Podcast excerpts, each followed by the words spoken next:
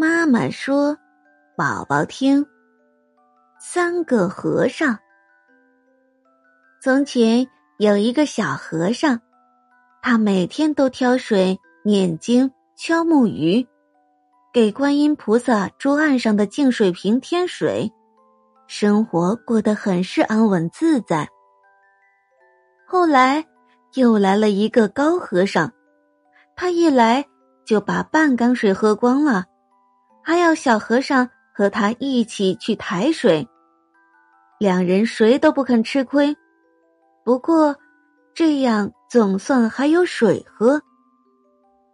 可是没多久，又来了个胖和尚，缸里没水了。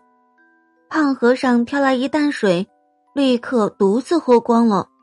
从此谁也不挑水，三个和尚都没有水喝。大家各念各的经，各敲各的木鱼。菩萨面前的净水瓶里也没有人添水了，花草枯萎。夜里，老鼠出来打翻了烛台，燃起了大火。